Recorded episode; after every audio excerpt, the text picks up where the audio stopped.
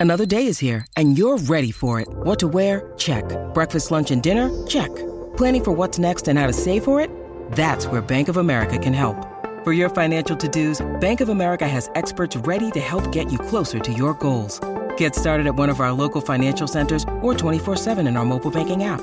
Find a location near you at bankofamerica.com slash talk to us. What would you like the power to do? Mobile banking requires downloading the app and is only available for select devices. Message and data rates may apply. Bank of America and a member FDIC. Spartan Pride Podcast, Fans First Sports Network. Black Friday edition. Is it going to be a new tradition for Michigan State football? I don't know, but it's a new one for the Big Ten. Michigan State hosting Penn State to close out the season 7:30 tonight on NBC. Most likely our finale as far as the outlook moving forward previewing Michigan State football's game the reason I say that, if something unbelievable happens and it would really take an all time Michigan State magical moment, it's possible the Spartans, if they can get to a fifth win, will end up with a bowl bid because there are not enough teams qualifying at six wins. And when that happens, there's a weird situation where the strength of schedule really starts to matter. So Michigan State is not playing for a guaranteed bowl win, they're playing for a possible one. And it would take something unprecedented. It would take something that, that we've almost seen happen. Actually, in 2006 and in 2020, you saw Michigan State teams with their, their final game of the season play really well against Penn State, but come up short.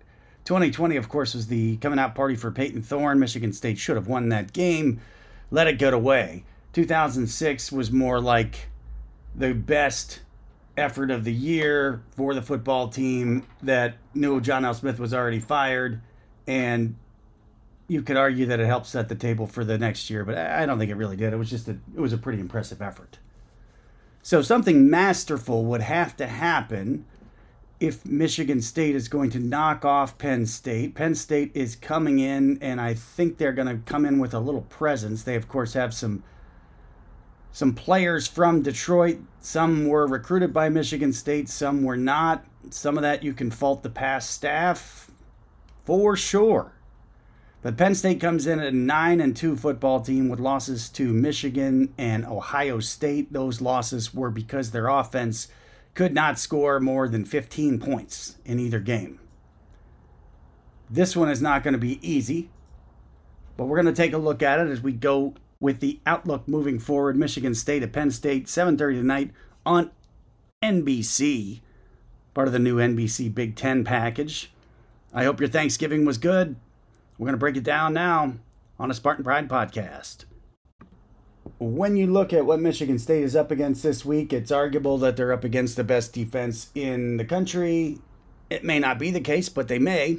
The only one ranking higher than them on total defense is Michigan, and as everyone knows, the entire record for Michigan this year is most likely to be forfeited, and it's really hard to make sense of.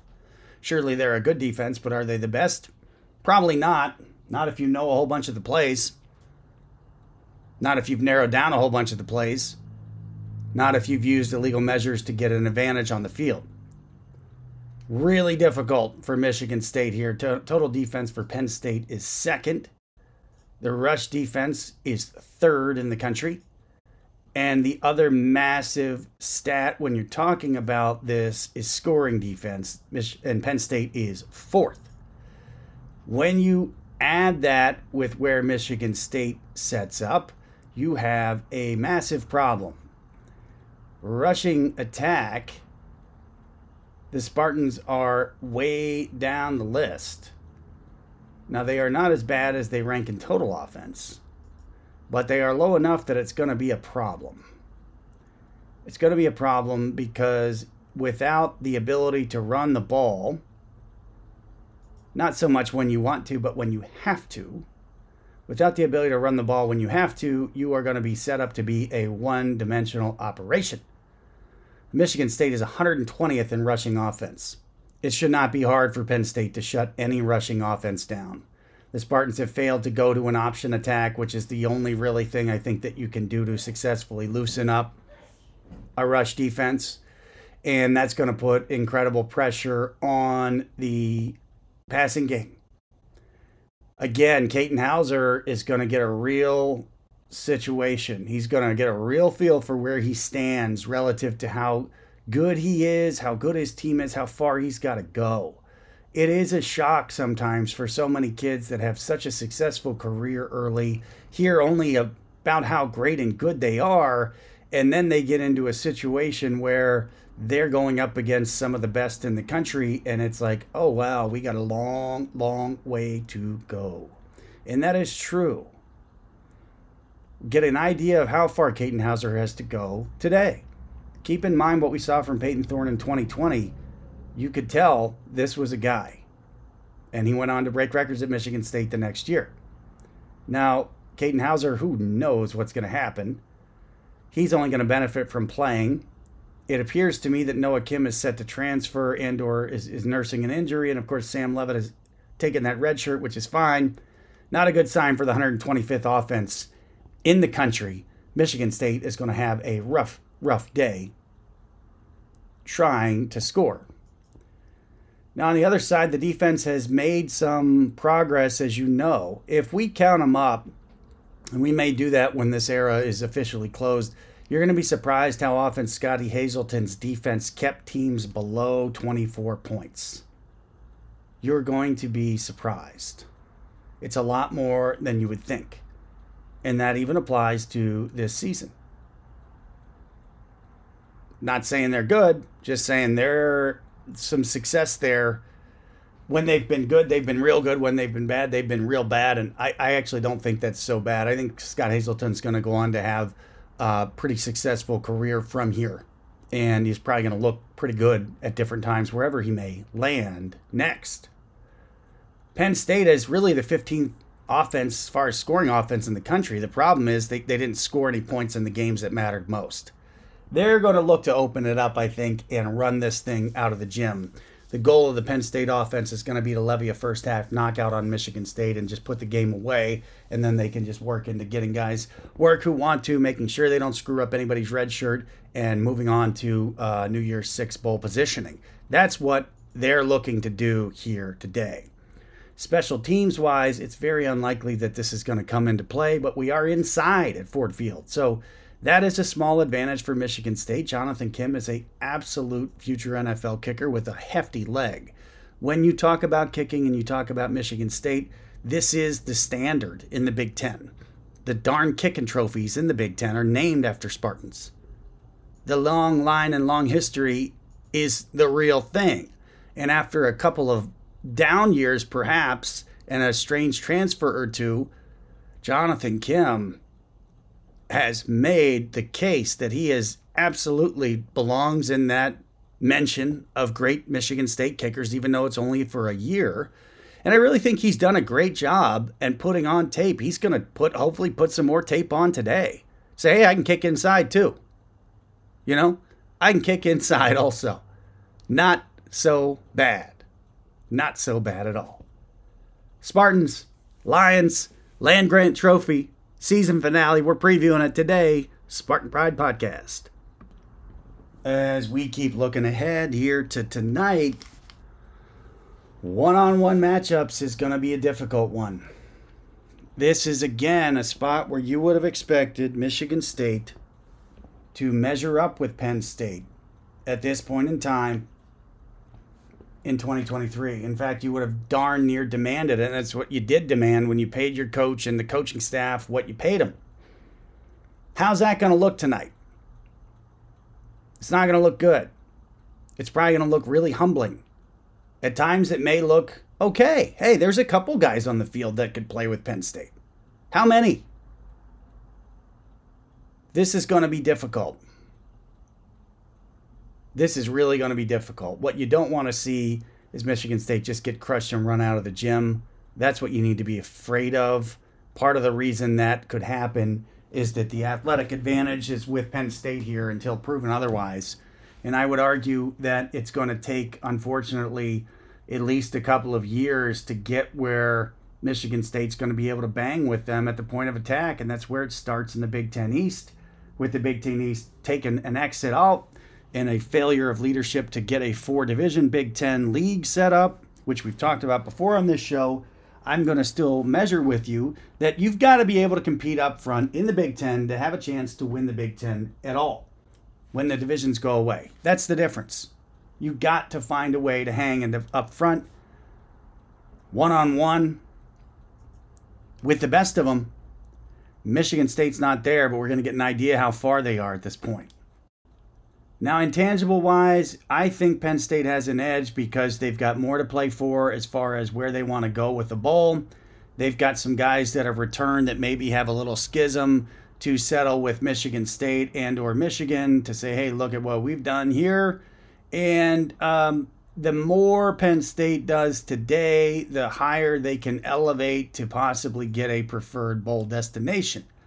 I think the outlook for the Michigan State Spartans to get a bowl is so low, I don't even think it factors in. I don't think Coach Barnett and company have used that to motivate anybody. I think they're just going with, hey, let's try to finish the season off of the best foot. Let's make this our bowl game. We're in an NFL stadium. A lot of you guys are home, etc. We'll see how far that carries or what it actually brings. It's not going to be easy at all. Intangibles are most likely with the Lions. Coaching wise, this is a tricky one.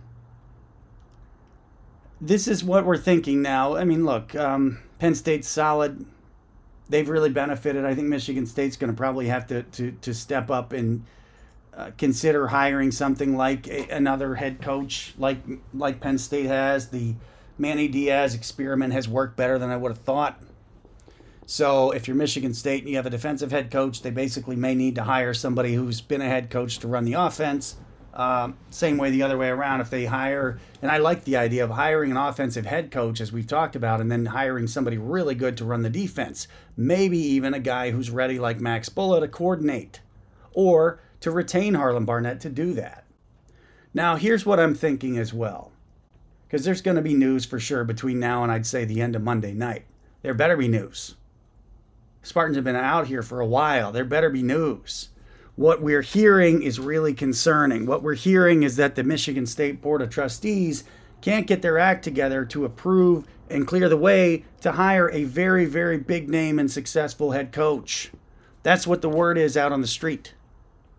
The word around the circles of coaching moving is that Michigan State could have already landed a massive named head coach had they had the support lined up with the Board of Trustees if that's the case, do not expect a big name. If that is the case, I don't think Lane Kiffin's being interviewed today or tomorrow, for example.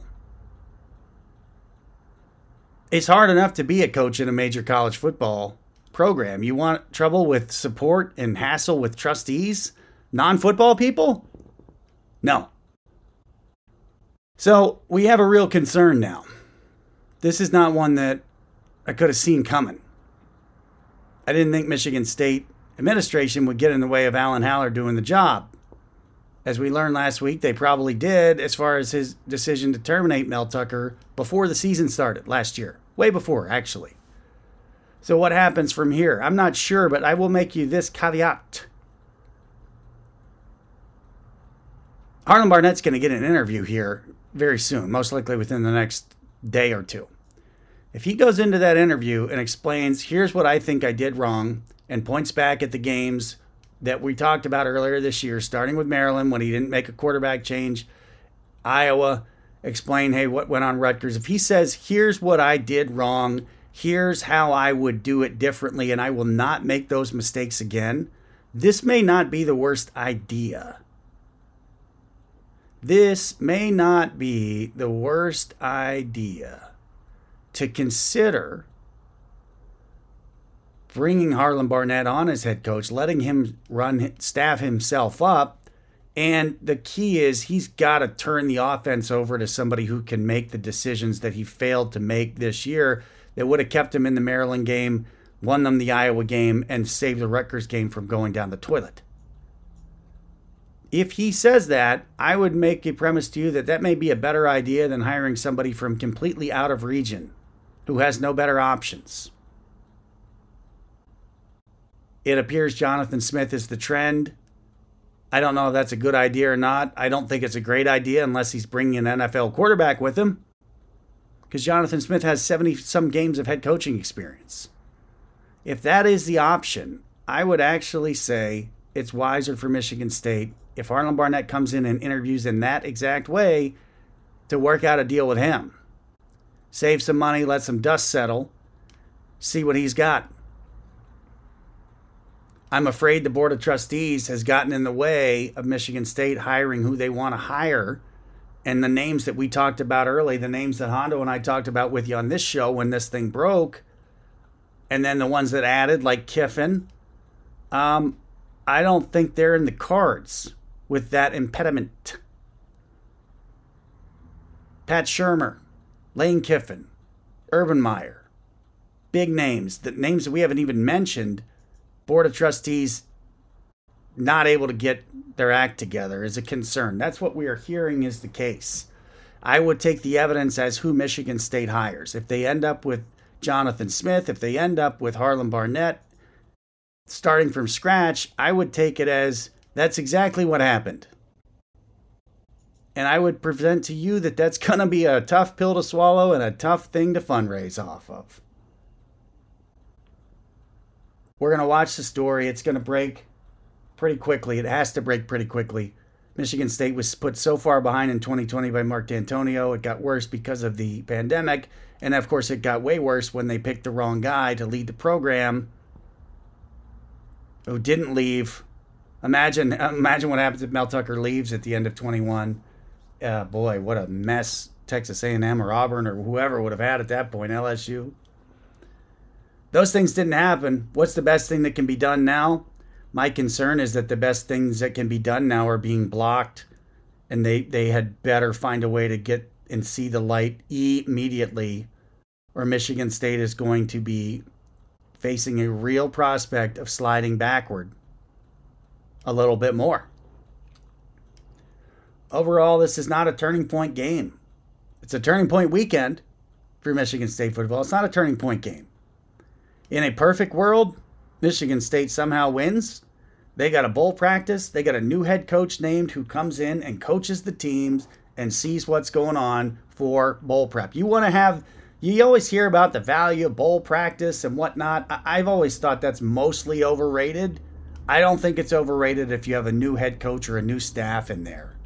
That would be cool. We haven't really seen that. We've seen it before, Brian Kelly. We've seen it here and there, but that would actually be pretty cool to see. And it would be helpful in this point in time.